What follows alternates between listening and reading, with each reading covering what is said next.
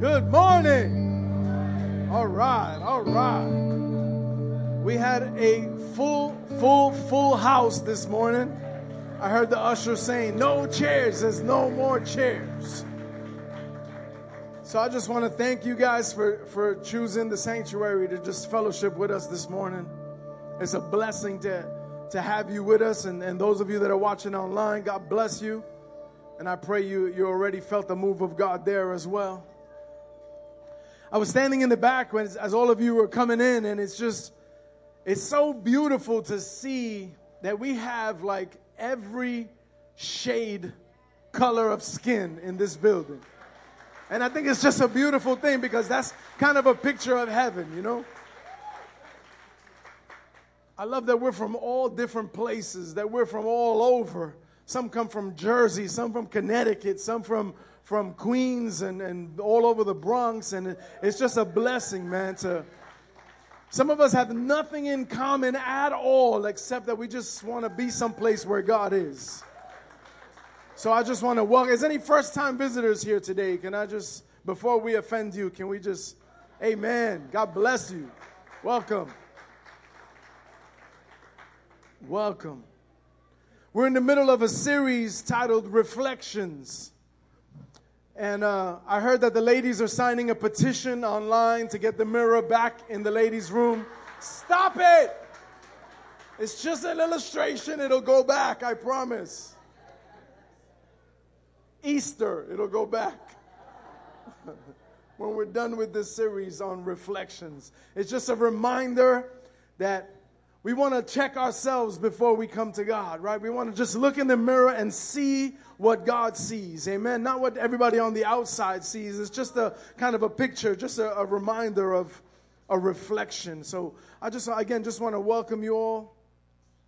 Bless you. Pastor G has an incredible message in this series that he wants to share. And so I'm just going to welcome him right now. Yeah, buddy.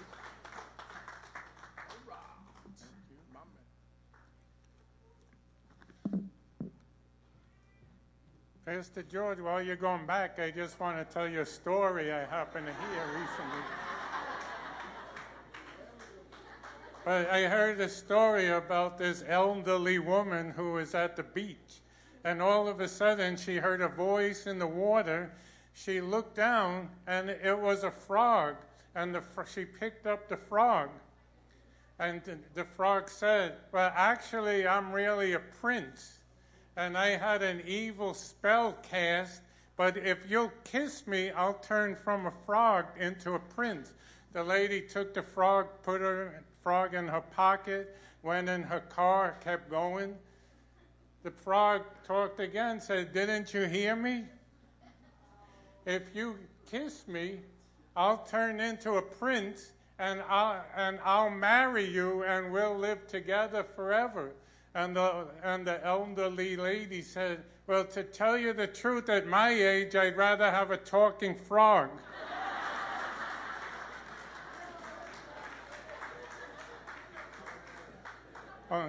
Also, Pastor George, something I don't understand. I got a ticket parking this morning, but the sign said fine for parking. If it's fine for parking, why did I get a ticket? I don't know. Okay, we're going to leave all this behind now. So I'm continuing in Pastor George's series, Marks That Matter. And I looked up the meaning of the word mark, and it said visible impression, typically for identification. Or in other words, when you have a mark on you, even when it's a mark of the Lord, it's something that's got to be visible. It's something that can be seen. And one of the things that you are marked by, it tells us in Mark chapter 5, verse 14, you are marked by light. Jesus said, you are the light of the world. You have been impacted and marked by God to touch a dark world around you. The culture, the spiritual atmosphere, the evil, the violence, the corruption, the injustice. In other words, you're not a Christian just to come to church on Sunday or just to have a prayer life. All those are very important. But you've been marked by God to carry the light, for the light of God to shine through you so that you can touch the world out there. We're called to be world changers. You're called to be a reflection of the truth and the nature and the love of God. And you know what that means? If people know you, they have to know you're a Christian even if you never say a word. If you can go through your life, go to work every day, be with the same people, and nobody knows that you're Christian, it shows that there's something missing in your life. See, you can't be a secret Christian.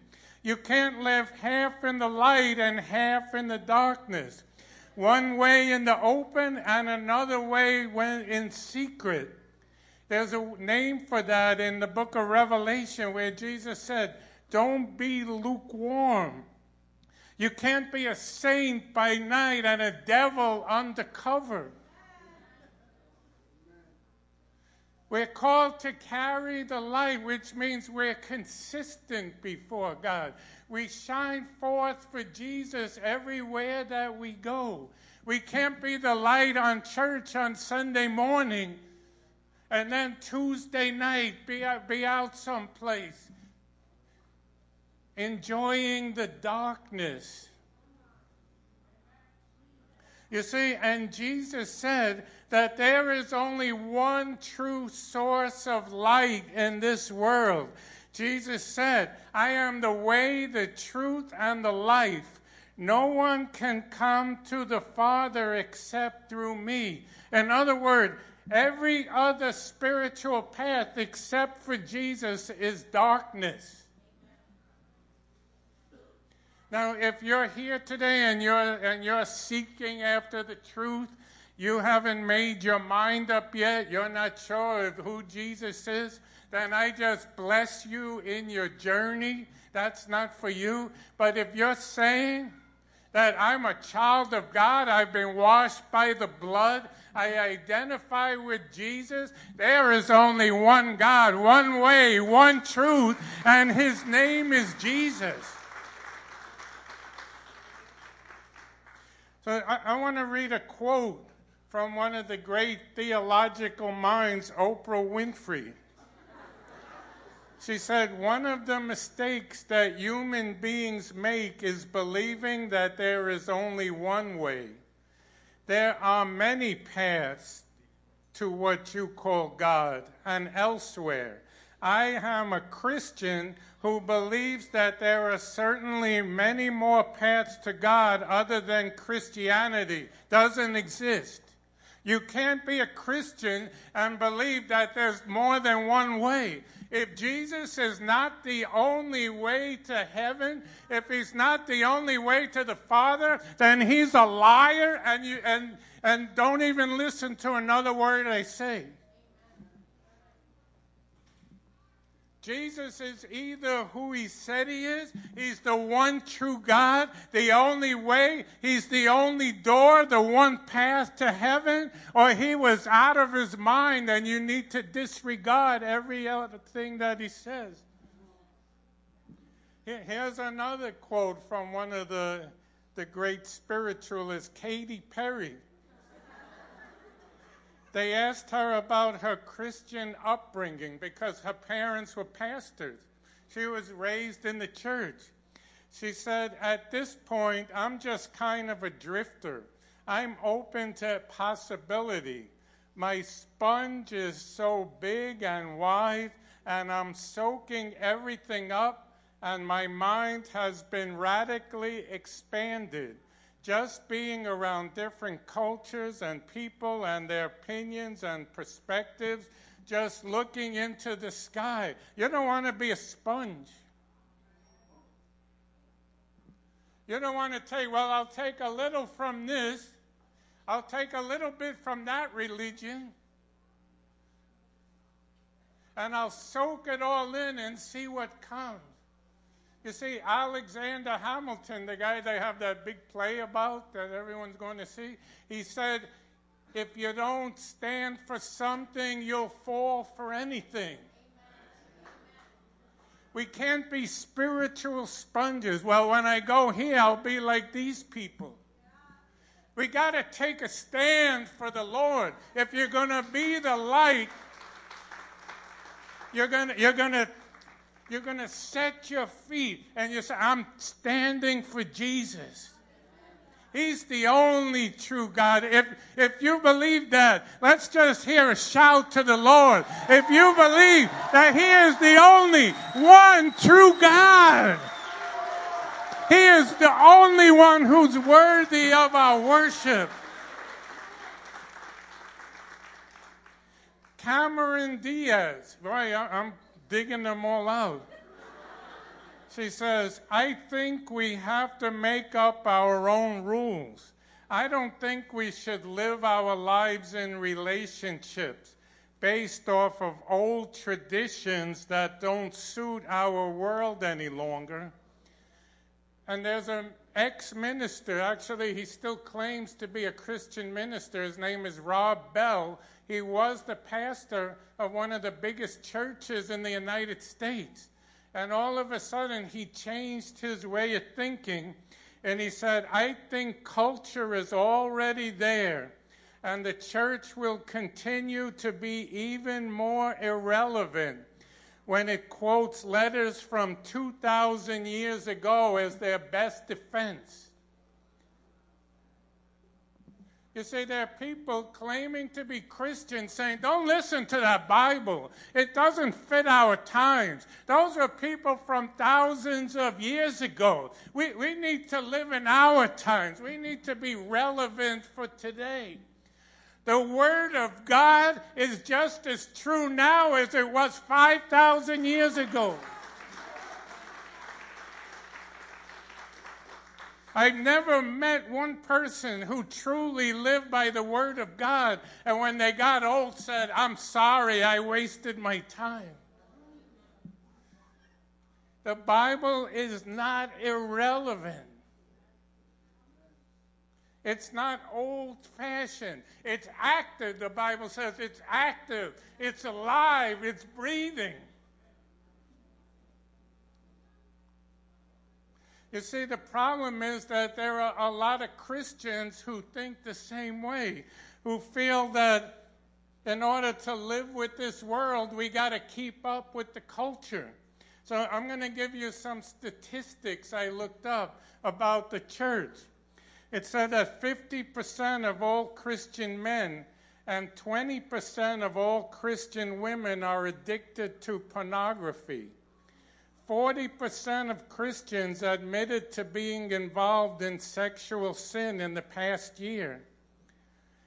The National Coalition to Protect Children and Families surveyed 5 Christian campuses to see how the next generation of believers was doing with sexual purity. 48% of Christian males on the college campuses are currently involved in pornography use. 68% of males said they intentionally viewed a sexually explicit site at the school. A new study conducted against born-again Christians, Bible-believing people who come and worship on Sunday. These are those in their 20s and 30s, and the study found that 1/3 of them believe that what the Bible calls sexual sin and profanity and pornography and the use of illegal drugs are morally acceptable. You see, the church is going along with the world, with the culture. It doesn't matter how you speak. It doesn't matter what you look at on your computer. It doesn't matter how I treat people. That's up to me. That's why there's no light from the church in this world today. That's why the church has not impacted society or the culture. You see, the church in the eyes of many people is marked by greed, hypocrisy, being judgmental, critical people. And you know, the church has become known more for what we hate than what we love. We hate you, come to Jesus. You see, the world is yet to have a model of the true heart and nature of God. We can't live in these sins. We can't have our mind influenced by the culture and the world. We're called to be influencers. We're called to change the culture, to change entertainment, to redefine politics. You've got the power of the light of God in you, not only for yourself, but everything around you. But instead of impacting the world is being impacted by the church. You see, we are Jesus' hands and feet. We are called to look like God, act like God, smell like Him, it says in 1 Corinthians. We're called to reflect who He is, whether you open your mouth or not. You see, it's not about keeping a set of religious rules, wearing religious clothes, and quoting scriptures at people. But it's about the fiery love, compassion, beauty, power, and truth of Jesus that lives inside of you. That's what marks you. That's the thing that separates you. It's the very Spirit of God living in you. I'm going to continue in Mark chapter 5 and verse 14. A town built on a hill cannot be hidden. Neither do people light a lamp and put it under a bowl. Instead, they put it on its stand, and it gives light to everyone in the house. In the same way, let your light shine before others, that they may see your good deeds and glorify your Father in heaven. See, we're called to bring glory to Him. That when people see us, when people see the way that you treat people, the way that you act with your family, the way that you give, the way that you love, they should be giving praise and glory to God. We're here to glorify Him. It's not about us. 1 Peter 2:9 says, you are a chosen people, a royal priesthood, a holy nation, God's special possession, that you may declare the praises of Him who called you out of darkness into His wonderful light. You've been set apart, marked by Him. You are His special people. You are a priesthood. You know what a priesthood means? It means you stand on behalf of the world. A priest loves the world. It loves the sinner. It loves the rebellious. It loves the down and out, the failures. And the priest will take them and lift them up. See, that's the assignment God has given us.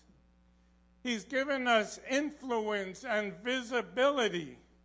But it's not as a result of who I am or what I do. It's about the God that lives in me. See, you've got favor on your life. You walk in prosperity. There are doors going to open, but it's not because of you. It's because who's in you.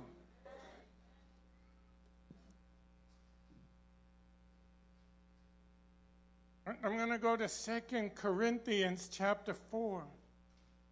Verse 3, if the good news we preach is hidden behind the veil, it is only hidden from people who are perishing. Satan, who is the god of this world, has blinded the minds of those who don't believe.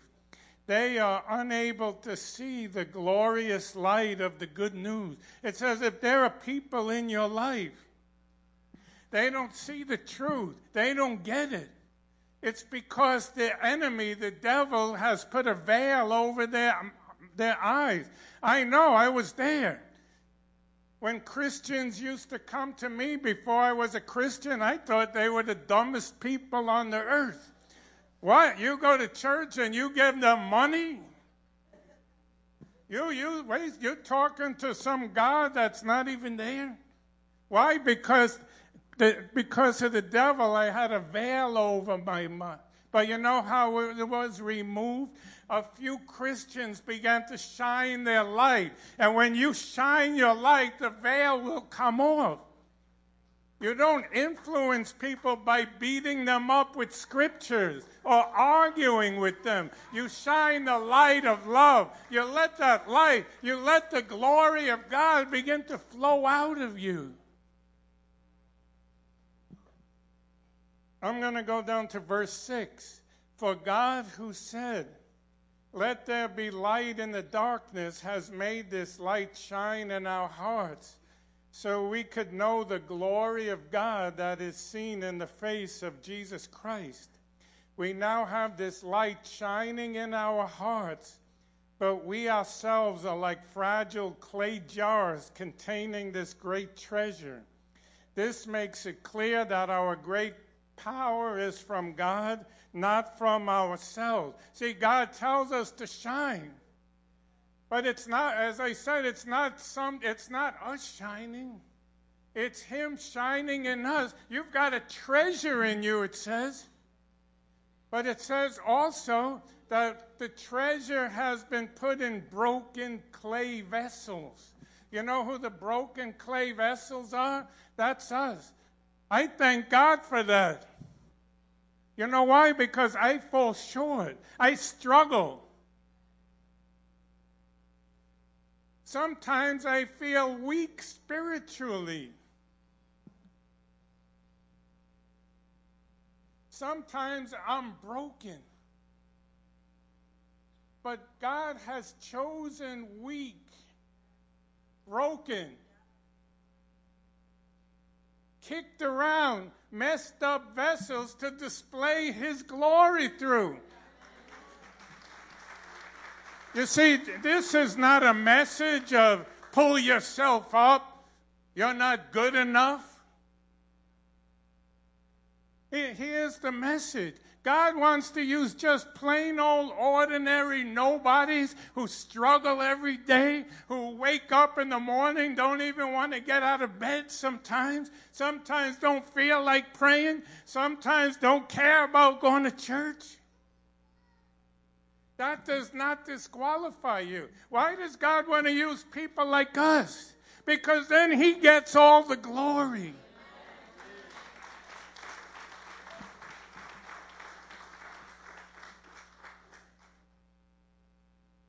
See, you're the one that God is looking for. If you're sitting and saying, well, I don't have what it takes spiritually, I'm not feeling it all the time, I struggle sometime in my faith. You're just like everyone else. You are a clay vessel, but you have been cleansed and fit for the Master's use. You're the one God's looking to shine through. No one here is disqualified from carrying the light. It doesn't matter what you've done. It don't matter how you struggle. God has chosen you. You didn't choose Him. He chose you. And not only did He choose you, but He put His mark on you. And the very light and the power and the glory of God, it wants to shine through you. Let it shine. Let it go. That's all God is asking from you. He's not asking you to be super Christian. He's saying, walk in the light as He is in the light. Don't allow your situation to define who you are or change how you walk with God. Because in John 1:5, it says, the light shines in the darkness, and the darkness has not overcome it. Whatever you're going through, it will not overtake that light in you.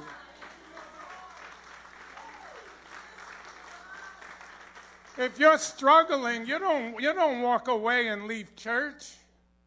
This is where you need to be. Don't let that darkness overcome you. The light shines brighter. Verse 8, we are pressed on every side by troubles, but we are not crushed. We are perplexed, but not driven to despair. We are hunted down, but never abandoned. We get knocked down, but we are not destroyed. I don't know. It says we are pressed on every side. I don't know about you, but there are many days when I feel pressed at every side. Here comes the bills on this side. Ministry problems on that side. Health issues coming at me. But I can't be crushed because it's not about me. It's about the light. That's why I don't serve God based on what I'm going through. I won't back off because I know I'm going to win. That light, that darkness, it could try to push in this way and that way. But I decided I'm standing for Jesus.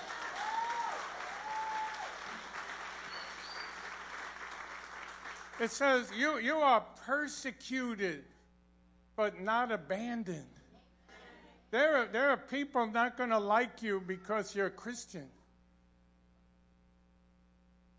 There are people don't want to hang out with you anymore because you make them feel bad about what they're doing. But God will not abandon you. He sticks with you.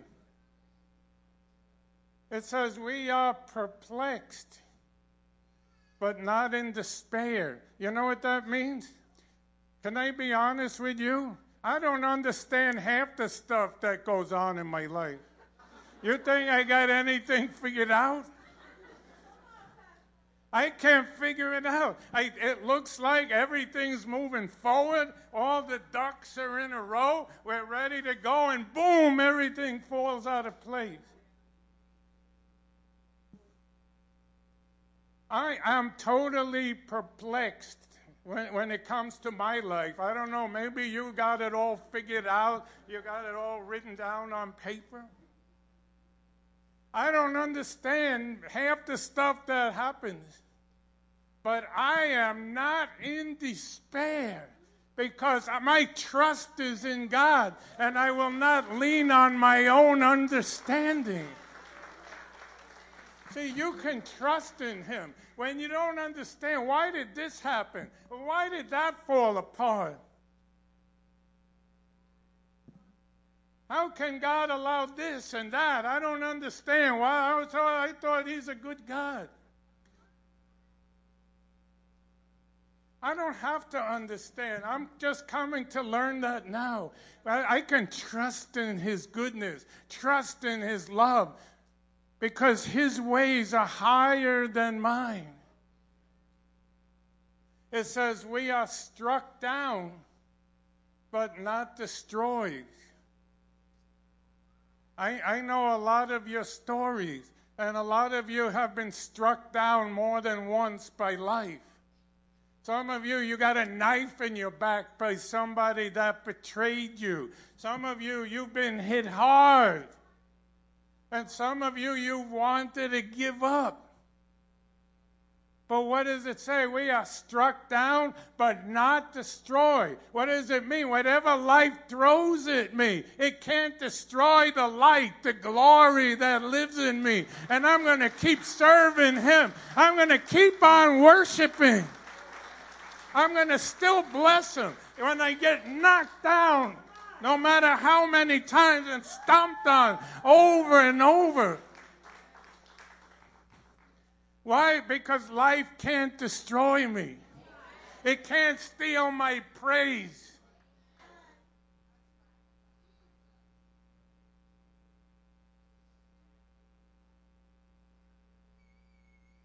I'm going to go down to verse 16. That is why we never give up. Though our bodies are dying, our spirits are being renewed every day. See, outwardly, it says in the NIV, our bodies are wasting away. I started realizing I was getting old when they discontinued my blood type.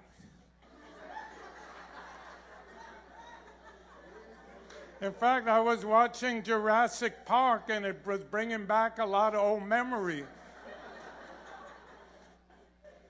See, I'm outwardly wasting away. I knew I was getting bald because it was taking longer and longer to wash my face. Oh. You know, I'm getting so old when I bend down to tie my shoe, I try to think of other things I got to do while I'm already down there.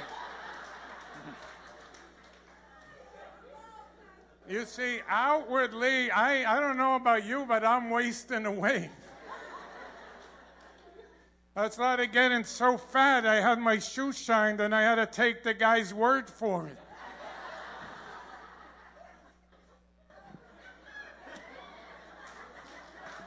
Outwardly, I'm falling apart. But inwardly, the more I walk with Jesus, the more I stand, the longer I serve him, the sweeter he grows, the more he begins to shine forth through my life.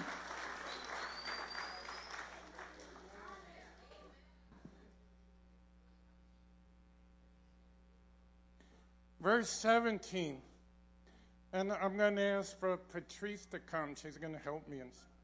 For our present troubles are small and won't last very long, yet they produce for us a glory that vastly outweighs them and will last forever. So we don't look at the troubles we can see now. Rather, we fix our gaze on things that cannot be seen. As we walk through troubles, we walk through life. It says, don't keep your eyes on what's going on around you. Keep your eyes on Jesus. So I'm going to invite my friend Patrice to come. She's one of the people from New Jersey that Pastor George mentioned. But so she's been many times visits our church. But she wrote a blog that I saw on Facebook that really puts flesh on what I just said about serving God, about keeping your eyes on Jesus no matter what you go through. And while she's speaking, I'm going to ask the ushers to begin to pass out the candles. So just hold it when you get it. So God is so sweet. I'm over here, and I was like, okay, I'm going to have to get up. And I'm going to have to stand there. And I'm feeling my heart now. And it's like, boom, boom, boom, boom. And I'm like, ooh. And I just said, Lord, help me. And I heard him say, I'm here. And I'm like, then I can do this. I can do it. So I start with a vision that I had at an Impact meeting. And they had us do this prophetic activation thing, right? And the vision that I had, I saw myself. First, like I'm standing in front of the ocean, right? And Jesus is out there on the water. And he's like, come on. And I'm like, that's water, Jesus. We don't do that. That was you and, you know, Peter and Patrice. And he's like, come on. And I'm like, okay.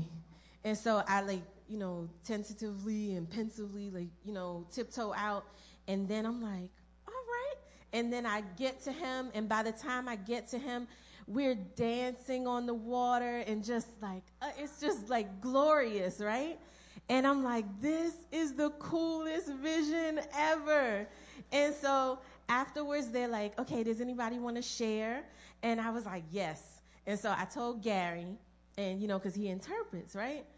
And he says, so what this says is that something about like you're gonna be a great woman of a woman of great faith, and you will do things in your life that there is no way you can do them in your own power, in your own strength. It will be you and Jesus. And I said, well, Gary, it was really pretty and beautiful when I saw it. You just jacked it up for me. Like, that is not cute at all. Because that's, like, I'm hearing what he's saying, you know? And I'm like, that means I'm going to go through some stuff. And I'm like, Jesus, like, when he first, like, told me through a dream that I had that I was a seer, I was like, what? Okay, they go through things. And I was like, so can all the stuff I've been through, like, in the past suffice? And all, like, I'm like, can we just do, like, a backlog, you know, kind of deal, right? And so I ended up, the Lord, like, has been showing me different areas in my life, because I'm in this, y'all. I'm not playing. And I was like, okay, Lord, show me the areas in my life where I'm not, should I? Because, like, I'm all short, you know, but, I'm like, show me the areas in my life where I'm not trusting you, because I know there are areas. We all have those, you know? And so one of the areas that he pointed out to me was with regards to my fertility. Now, I absolutely adore children, right? I got 4 of them, and I homeschool, and the main reason I homeschool is because I like them. I love to be around them. My little one, well, she's not so little anymore, but my girl over here, Jayla, like, she giggles when something sinks in, when she gets it. And I was like, I don't want some teacher over there who's going to miss it to, you know, get all that. I want it. I want to be around when she gets it and when, you know, all these moments and all. And so, you know how to, you know, you have people who, and I'm not knocking them and all because, you know, whatever. But the people who are like, man, I wish school was in session on the weekends because I'm like tired of these kids. No, I'm like, no, I want my babies. People are like, can they spend it? Like, no, they mine. But so that's just, you know, like, I just absolutely love children. And my thing is all this natural stuff, right? So like I don't even have my babies in the hospital. I don't go there. I'm at home. My husband caught my last child, and just like, that's me, right? And so I'm like, okay, Lord, but all 4 of my children have been planned, like, to a T. Like, we thought, my husband and I, that we were in control of this thing. Like, we're like, yeah, we're ready for a baby now. Boom, we got one. Good, right? And it wasn't until just before I had gotten pregnant with my son, I had a loss, and I lost the baby on our anniversary. And I was like, ooh, you know, and it really... I was so depressed. I was so just messed up. I couldn't look at a pregnant woman without feeling like, oh, my God. And I couldn't look at babies. And the thing is, I am a birth worker. My part of what I do is attend births. I help women. And so those don't go together, you know? And so after I had my son, I had a talk with my husband because we started avoiding each other because we were kind of afraid we were going to get pregnant again and we weren't ready. And so I talked to him about, and y'all, we avoided each other for a while and we didn't say anything. It was just like, I'm just going to be quiet, you know, and, you know, all that. And eventually I was like, we can't do this. Like, this is stupid, you know? And so we prayed and we were like, okay, Lord, we want to give our fertility over to you. You're in control anyway. You're in charge of this, you know, like, so here it is. And we're not going to try to control anything. Whoever you decide to give us, it's good, you know? And so, like, my spiritual dad, Russ, said, you know, sometimes when we seek to take new ground for the kingdom, he's like, whose ground do you think you're bumping up against, you know? The enemy's not going to just sit there, oh, that's so cute. They want to give that over to God, you know? No. So long story short, in a 5-month time span, I lost 4 children, a set of twins and then, you know, some more. And this was maybe 3 weeks ago now. And the last one. And I just... It was like, at first, it was like, okay, Lord, I'm going to just, you know, trust you and, you know, it's going to be all right. And But it's not easy. It's not that simple, you know, because you have feelings and all. And us women, any woman knows the moment you realize you're pregnant. And then because of this whole seer thing, I know I'm pregnant, like, before a pregnancy test can tell me so. I know, like, I feel that I'm not alone in my body and all. And it's just, it's amazing. But it got to a point where I would realize that I was pregnant, and then I would start looking for blood every time I go to the bathroom, like expecting it, you know? And then it would come. And I'm like, okay, Lord. And it was kind of sad because, like, my husband, while he felt sorry and all, he couldn't identify. And I can't blame him for that. You know, like, for him, he said one time, he's like, you know, it's like you lost your best friend and I'm sorry, but I just, you know, there's that disconnect and all. He wasn't the one that carried that child, you know? And so this last time, though, I was just done. I was like, are you kidding me, Lord? Like, really? Why? And I got so mad because I'm like, I'm trying to do this. I'm trying to do everything right. Like, how can you allow this to keep happening? Like, this is not fair, you know? And it, like, so many different things, like, would go in my mind. I went to this youth group, and they were singing that, he loves us, oh, how. And I'm hearing on one side, I'm like, yeah, like, he loves us. But I'm standing there kind of like, and I'm after a while, I was like, do you love me? Are you even here? Are you real? Like, what's up? And, like, when I feel like this sense of betrayal, I put up this wall, you know? And I did that with him. And I told him, I was like, I'm so mad at you. I'm so mad. And the thing is that, like, as I was saying this whole thing of, like, do you love me and all, my spirit was like, of course. He loves you with an everlasting love. You know this. He's with you. There is no disconnect. Because the whole time, guys, I'm still, like, prophesying over people and praying for people. And how on earth can I prophesy over somebody that I do not know if I'm not connected to the Lord?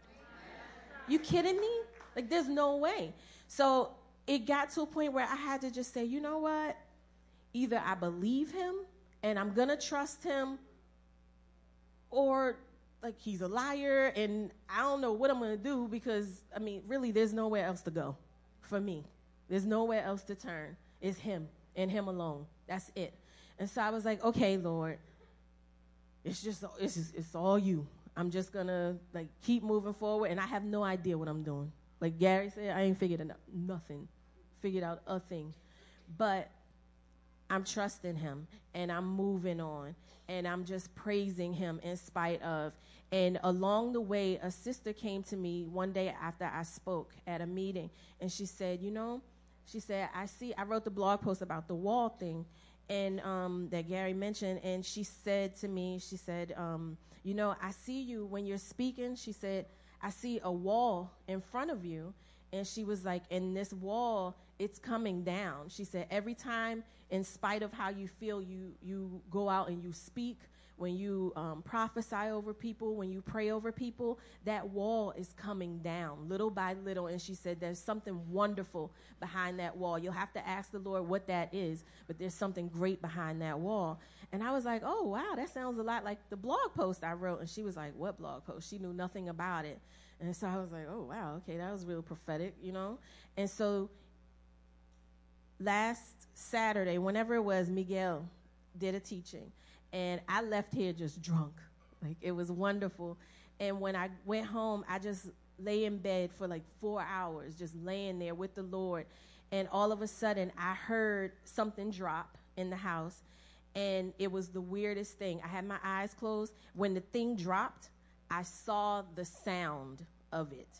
And I was like, what? What? Like, what is this? And I hollered to Jayla and everybody in the house. I'm like, what dropped? Who dropped something? Because I saw the sound of it. And they're like, what? Nothing dropped. And eventually, in talking with the Lord, it was one of those bricks. I I saw the sound of one of those bricks dropping, y'all. And so, like, no matter what you're going through, just stick with God. It's really just, you just focus on him. He'll take care of everything. Because, like, he has done so much for me through this. I have no problem. Like, I have no jealousy whatsoever. None of that, like, those nasty feelings you feel when you know you should be pregnant right now. You're seeing other pregnant women and the little babies and all that. None of it. None at all. So I just praise God for that.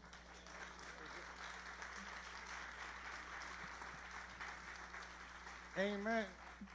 You see, Patrice, with everything she went through, but through it all, because I know her, and she kept carrying the light. She wouldn't quit worshiping. She kept on preaching, kept on sharing.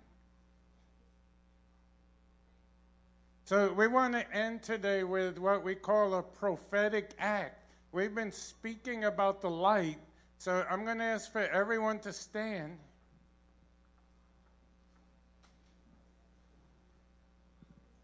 And we want to give a picture, because as I said before, you are the light of the world, not just you individually, but it's about the people of God standing in unity, shining forth in a dark world.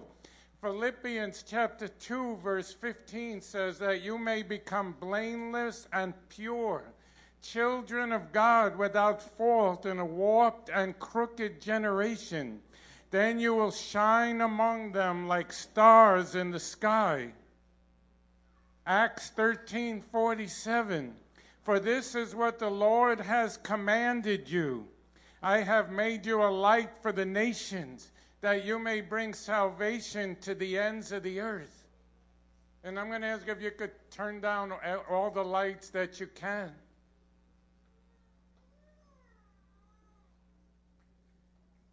You see, the light is not about a big-name minister or God's super-anointed man of power for the hour or the television preacher with the shiny suit. But Jesus said, this is the way that you'll know that the world will know that you belong to me, by the love that you have one for another. And it's all about the light of God shining through a people of one heart, one mind, who will stand together in unity to be a light to the nations. So let's just worship him. And I'm going to ask if those in the worship team can come up. And that way when Patrice is finished singing, we're going to close with worship. So if you could start making your way now.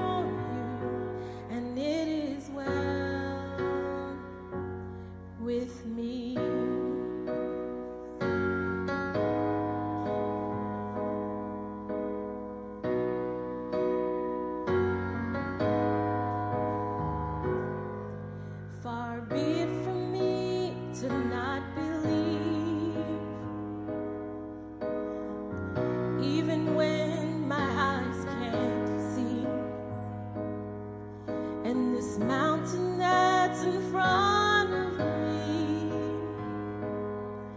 will be thrown into the midst of the seas, and through it all, my eyes are on you. Through it all, it is well. Through it all, my eyes are on you, and it is well.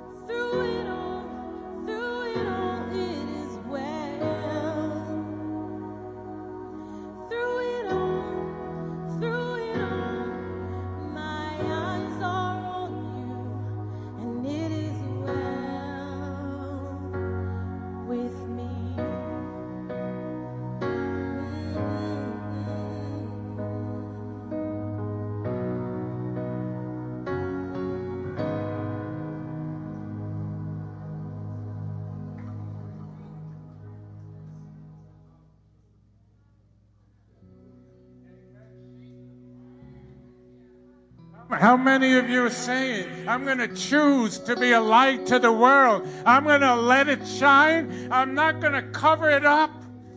I'm not going to be ashamed that I stand for the name Jesus Christ, King of Kings and Lord of Lords. But I'm going to keep pressing on. Whatever life throws at me, whatever roadblock comes, I'm going to keep shining. I'm going to keep worshiping him. And you know why? Because he's worthy. So I want to challenge you.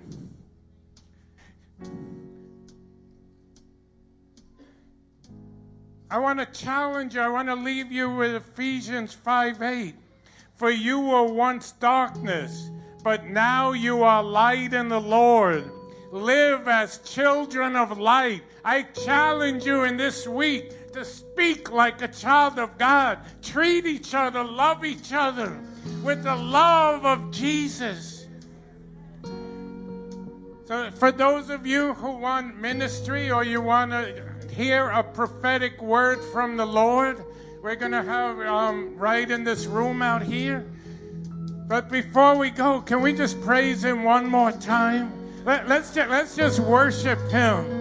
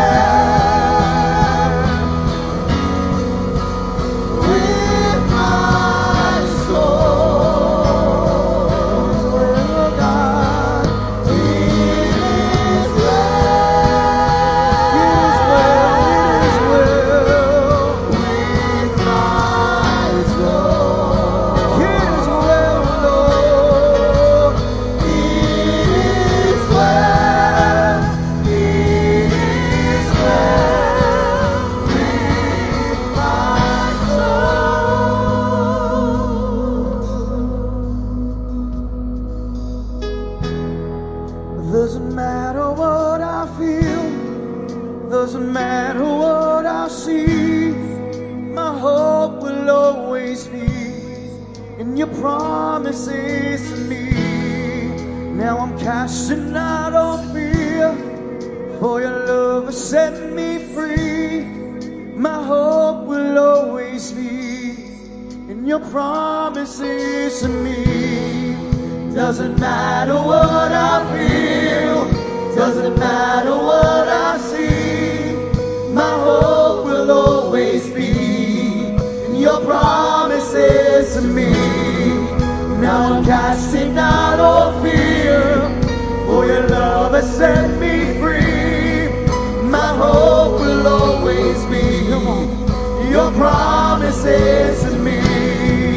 Doesn't matter what I feel, doesn't matter what I see, my hope will always be in your promises to me. Now I'm casting out all fear, for your love has set me free. My hope will always be in your promises to me. Doesn't matter what I feel, doesn't matter what I see, my hope will always be in your promises to me. Now I'm casting out all fear, for your love has set me free. My hope will always be your promises. Doesn't matter, Lord. Doesn't matter what I feel, doesn't matter what I see, my hope will always be your promises to me. Now I'm casting out all fear, for your love has set me free. My hope will always be your promises to me. Hallelujah. Your promises to me. Father, Lord, we thank you, oh God. Father, that it doesn't matter what we feel, oh God, because we don't walk by what we see, Lord, or by how we feel, Father, but we trust in you, oh God, and we trust your word, oh God. So it doesn't matter what the next man is saying about your word. Father, your word is relevant for today, for then, and for today, Lord. And that's what we choose to live our lives by. And it has never failed us yet. In Jesus, you are the Word, and you have never failed us yet. So in fact, when we trust your Word, we just trust you, Jesus. Because we can't separate the two, Lord. You are the living Word, oh God. So Father, we thank you, Father, for what you are doing here in our lives, oh God, the molding, oh God, even the breaking, oh God, because we know when we are broken, you are more than able to put us back together again, oh God, and you make us whole, Lord. So Father, we stand here as a family with the light in our hands, Father, signifying your unity, the unity that we have with you and with each other, oh God. And we commit to each other as family, oh God. Father, but it is well in our souls today. Is it well with you today? Father, it is well with us, oh God, in our souls. Lord, we thank you for your love, for your grace, for your mercy, for your peace, oh God. And we leave this place here understanding that it is well. It is well. We are well. You are fine. Good job. Well done. Hallelujah. So you are blessed today. Go out and continue to be a blessing. God bless you. Have a wonderful week. Just want to continue to sing. Don't forget to blow out your candles. With my